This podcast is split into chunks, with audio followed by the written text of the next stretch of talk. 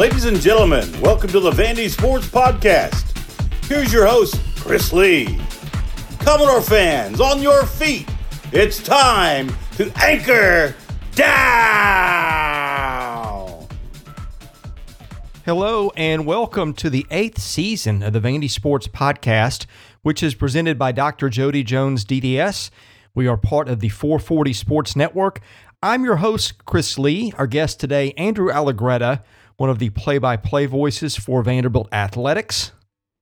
Andrew appears on the guest line that is sponsored by Sutherland and Belk, a family owned injury law firm. If you or a loved one has been hurt in an accident, give Taylor or Russell a call. That number 615 846 6200. See what your rights are and if they can help. Now, on to our interview with Andrew. I am with Andrew Allegretta today. We are sitting watching fall camp as we do this. We're going to talk a little bit about what we've seen so far. It is oh hot and humid like it is every Nashville August day. Andrew, thanks for joining us. Hope you're doing well.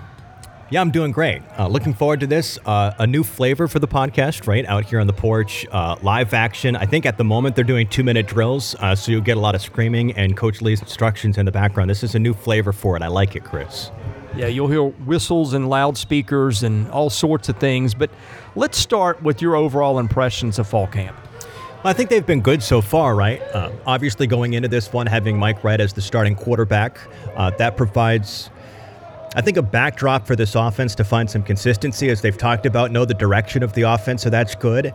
And not to immediately shift to some of the younger players, Chris, but there's an intrigue to those guys, whether it's McGowan, the wide receiver, uh, whether it's someone like Agu coming off the edge defensively, uh, perhaps someone like Edwards, who looks, the running back, looks like he might need to gain some strength and probably a very clear fourth on the running back position. But all of these guys seem to have a skill set, athleticism, a talent bump for Vanderbilt that I don't know exactly how it's going to fit into the 2022 season, but those guys provide a lot of intrigue. So it's been an interesting camp. It's only been about a week long so far, but it's been interesting so far. Well, there's been a very large kid from Germany that's caught my eye, too. Yeah, you don't get a lot of guys uh, with that particular size. I think at most college football programs, I respect that there's a handful across the SEC that are typically going to get that. Uh, but you can see a size, a strength, a physicality to a lot of these guys that that again, only having been here two years now, it is a clear difference in the size, the length, the strength uh, that some of the guys that you've been able to bring in. Now, of course, you need depth, you need to coach them up, all of that kind of stuff. Barton's talked about being the very best uh, player development program in the entire SEC and in the country, so that's all part of it. But these guys, as it has been said before, a lot of them seem to pass the off the bus test, where maybe at times, as I understand it, that wasn't always the case. But there, there's some intrigue out there for sure so far through a week of camp. Yeah, they, they still need some work on the off the bus test, but they're getting better. Um, I think one of the big things you'd like to see is we, we still don't know what they are yet because you've got a substantial chunk of the defensive line that is on the sidelines, participating in some things here and there, but but not ready to go yet. I think it's hard to. You've got to reserve some judgment, and of course they're they're just now getting into shells, so it's not like they're hitting and doing things. But you know, there's some things you can see, some things you can't. But I think that's the one wish that you have in camp right now is get those three defensive linemen healthy, uh, because I, I think that's going to mean a lot to this team. Yeah, you're talking about uh, Daevion Davis, you're talking about Devin Lee, and then Christian James, if I'm not mistaken. Um, look, getting through camp is a couple of different things. One, you got to get guys healthy through camp, and and to be frank, Chris, I kind of I reserve a lot of judgment until you get into the games. Anyway, uh, it's really hard to figure out exactly how you match up. I mean, it's great to know that your ones match up against your other ones, I guess, but I'd rather know how your ones match up against somebody else's ones. Uh, so I, I, reserve a lot of judgment, but I, I just keep going back to it. There are guys out there that that grab your attention especially some of the younger guys that all feel like they can make an impact. Mike Wright is very clearly a leader for this team as a quarterback. He provides an athleticism, a spark that we saw at the end of last year. Uh, you can feel, and yes, I get it, they don't have some of their defensive linemen to get a full picture, but you can feel more of a flavor of where this offense is going this season, and that is a positive thing for Vanderbilt. All right, let's name some names. When you're watching these guys, who who is it that's that's popping and, and catching your eye? Well, first and foremost, I mentioned McGowan. I don't know how he fits in. The wide receiver, he's not all that big, at least in height, but he's very sturdy for his size. I don't know if he's listed at five foot eight or nine or ten or whatever he happens to be, but he's very sturdy. He's very quick. So I'm curious to see how they use him, especially with Mike Wright. How can Mike get him the football in space and let him make some plays? Um, Quincy Skinner grabs my attention as and I don't mean to skip over the guys, right, that we know will have an impact. Ray Davis, Will Sheppard, Ben Bresnahan. I'm trying to get some names that may have been off the radar last year or are new coming back into this year. Quincy uh, Quincy Skinner uh, didn't get a ton of run, uh, run last year. Uh, he's got speed to burn.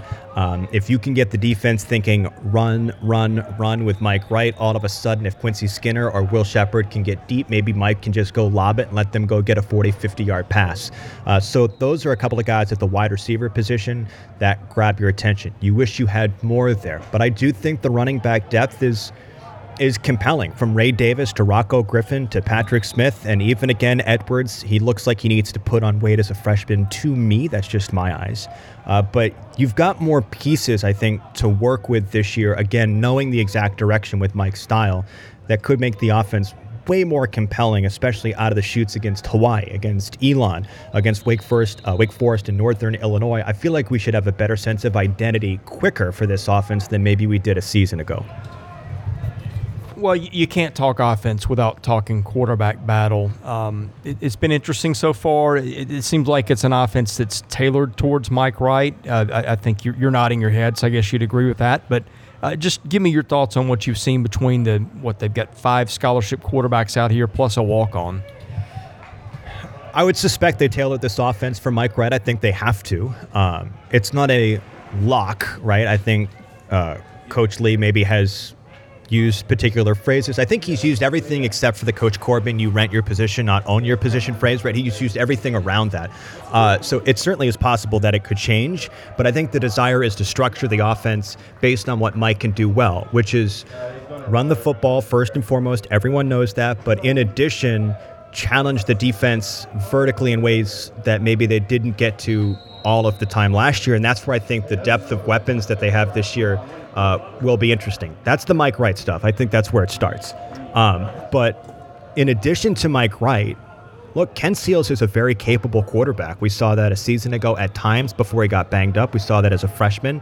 Uh, so he can distribute the football if they need a change of pace. And then to, to be very honest, I, I think AJ Swann's going to push everybody. Like I, I he, he's going to need time as a freshman to develop, move the brain faster, all of those sort of things. Uh, but he looks to me to have the size, physicality, and natural talent to at least push people to be the best versions of themselves. Does that mean that AJ is going to take the job? Uh, from Mike or from Ken at any point this season? No earthly idea. Uh, there's so many things that go into that. It's Mike's job to start with, and then we move from there. But I do think AJ has the skill set to at least push those guys forward. Yeah, it, it is a, a, very interesting and diverse quarterback room. You got guys with all sorts of different skills. Um, you know, Walter Taylor's a guy that's impressed me for certain reasons. Drew Dickey's a guy who's come in and looked like he's had decent command of the offense. I think there's as much. I'm not going to say Taylor or Dickey's going to end up taking snaps this year. Uh, I think there's a long way between here and there, given what they've got on the roster. But it is a, it's one of the most interesting quarterback rooms. And of course, I've been here I've done this about 20 years now. You've done this for a couple, but I think you'd agree it, it, it's pretty interesting to look across that room and just see the makeup of the talent and the skill sets there. I think there's plenty of talent in that room. It's about a lot of different things, not to sound like a coach, not to sound like a coach, but so much uh, is going to be dependent on how you can block for them, how the weapons work, how the offense is designed. It's a it's an 11 man game, not just a one man game. I'd be curious from your perspective about if this season compares to any other particular season that you've noticed over the past five to 10 years? Does this feel like, I don't know where this feels like it's going to you based on your own eyeballs of watching this team for the better part of, you know, 10, 15 years? That's a good question. Nobody's, I don't think anybody's asked me that. My, my quick answer would be it doesn't. Um, I don't remember the program being at a point like it was when when Clark Lea took over. Um, you know, they, have also again, I, I, think they've upped the level of speed and, and maybe defensive line play with a guy or two, but but it's young and it's going to take a while to translate. It, it's going to be a, a, slow build, which we know. Uh, that'd be my quick answer. Maybe if I think about it more, we can we can have that talk before the season as we see more of them. But um, we got a couple minutes left, and we haven't hit defense yet. So I want, I want to start with you, just with an open floor. What what has stood out to you most on that side of the ball? This season of the Vandy Sports Podcast has been made possible by my friend Dr. Jody Jones, DDS. When it comes to general or cosmetic dentistry services, Jody is the best in Nashville. Just check out his client list, it testifies to that. He sees movie stars, music stars, athletes, coaches, you name it. Jody is the dentist of choice for stars in Nashville, but he sees regular folks like you and I as well. What people love about Jody's office is the ambiance. It's relaxing, it's friendly. Someone described it to me as a tooth spa. Whether your needs are general or cosmetic, go see Jody today. Call him 615 270 2322. See him at 55 Music Square East, not far from downtown or the Vanderbilt campus. Jody is a former Vanderbilt football player and a huge Commodore booster, so go and talk Vandy sports with him while you're there. Go see Jody Jones today. Thank him for his support of this podcast because without it, this season would not be possible. Man, there's a lot of different directions you could go with that. Um, I mentioned Agu, uh, Darren Agu, the freshman, uh, coming from, I believe, Rabun Gap, Georgia, who seems like he's got a lot of talent, a lot of skill, and could make an impact as a freshman. Um, the linebackers feel like they have to be impactful to me. Um, one, because you've got depth there between Orji, between Barr, uh, between Patterson joining the fold. Uh, you've got some skill and you've got some depth there. But I think for so many of the defenses, I feel like I've watched, if you've got linebackers making a ton of tackles, you can be you can manage it but if you've got your secondary making a ton of tackles then you've got issues because you're giving up 15 20 25 yard plays uh, so can ethan barr can anthony orji uh, can kane patterson can any any one of these guys uh, step up and consistently make tackles you know, after two or three or four yards versus 10 or 15. Uh, if those guys are having one heck of a season, and if you feel like, because Orji and Barr were there last year, uh, they've got to do it again. And they, they you know, it, I get you're going up against some high flying offenses in this conference. That's fine. Uh, but if those guys have really, really good seasons, you might be able to stabilize things and keep. Scores are what they are in college football right now. You're not holding anybody to 14 points. You're trying to hold them to 28 points and win 42 to 28, or try to win 35 to 28, or try to win at 28 to 21. Whatever. You're not holding them to no yards. But if you can stabilize things and the linebackers are all over the place making the tackles that they have to make, and I think they've got some skill there to do that with Orji, with Barr, with Patterson, um, then you could see a defense that that can make some noise. And and I do like watching Coach Howell coach out there. I feel like he's a very uh, intense. Um, coacher. Not to say that Coach Minter wasn't; he very much was. They feel like they have different styles to me. I think I think Jesse was incredibly gifted and talented as a teacher and um, scheming up defenses. I think Nick Howell feels like more of a boots on the ground type of coach to me that is right there in the ear of every single buddy, uh, every single player. And I'm not passing judgment that one is better than the other, but I'm uh, it's fun to watch Coach Howell work so far through a couple of practices. I was a little distracted while you were talking there. I was going to go to the secondary next, and they, they, must be hearing us because a certain defensive back just made two really nice plays in a row. Uh, I don't know if we're allowed to name names. I think Sorry. this is the the past. Uh, yeah, but anyway, well, maybe we'll talk about. It. He's a guy. He's a guy I like anyway. But um, speaking of that, I think that is one of the most interesting parts of the team, Andrew, because you've got a mix of old guys, including some guys that have played a lot. But if you include that anchor position in the secondary, which I kind of do, uh, and sometimes they're interchangeable with a nickel back. Uh, not not interchangeable, but one goes off if a nickel comes on. I think that bunch is interesting because you're seeing new faces. You're seeing a lot of first year kids on campus get some reps. You're seeing a lot of second year kids on campus getting reps. I think they've upgraded their speed in that area. Um, I want to see a little better play at times. But th- that's the part of the, the team that I think I've been most intrigued with, just to see how that settles out. Who ends up where on opening day? Uh, who ends up playing a lot coming off the bench? And just how effective that bunch is. I, I think that's a really key storyline to this team.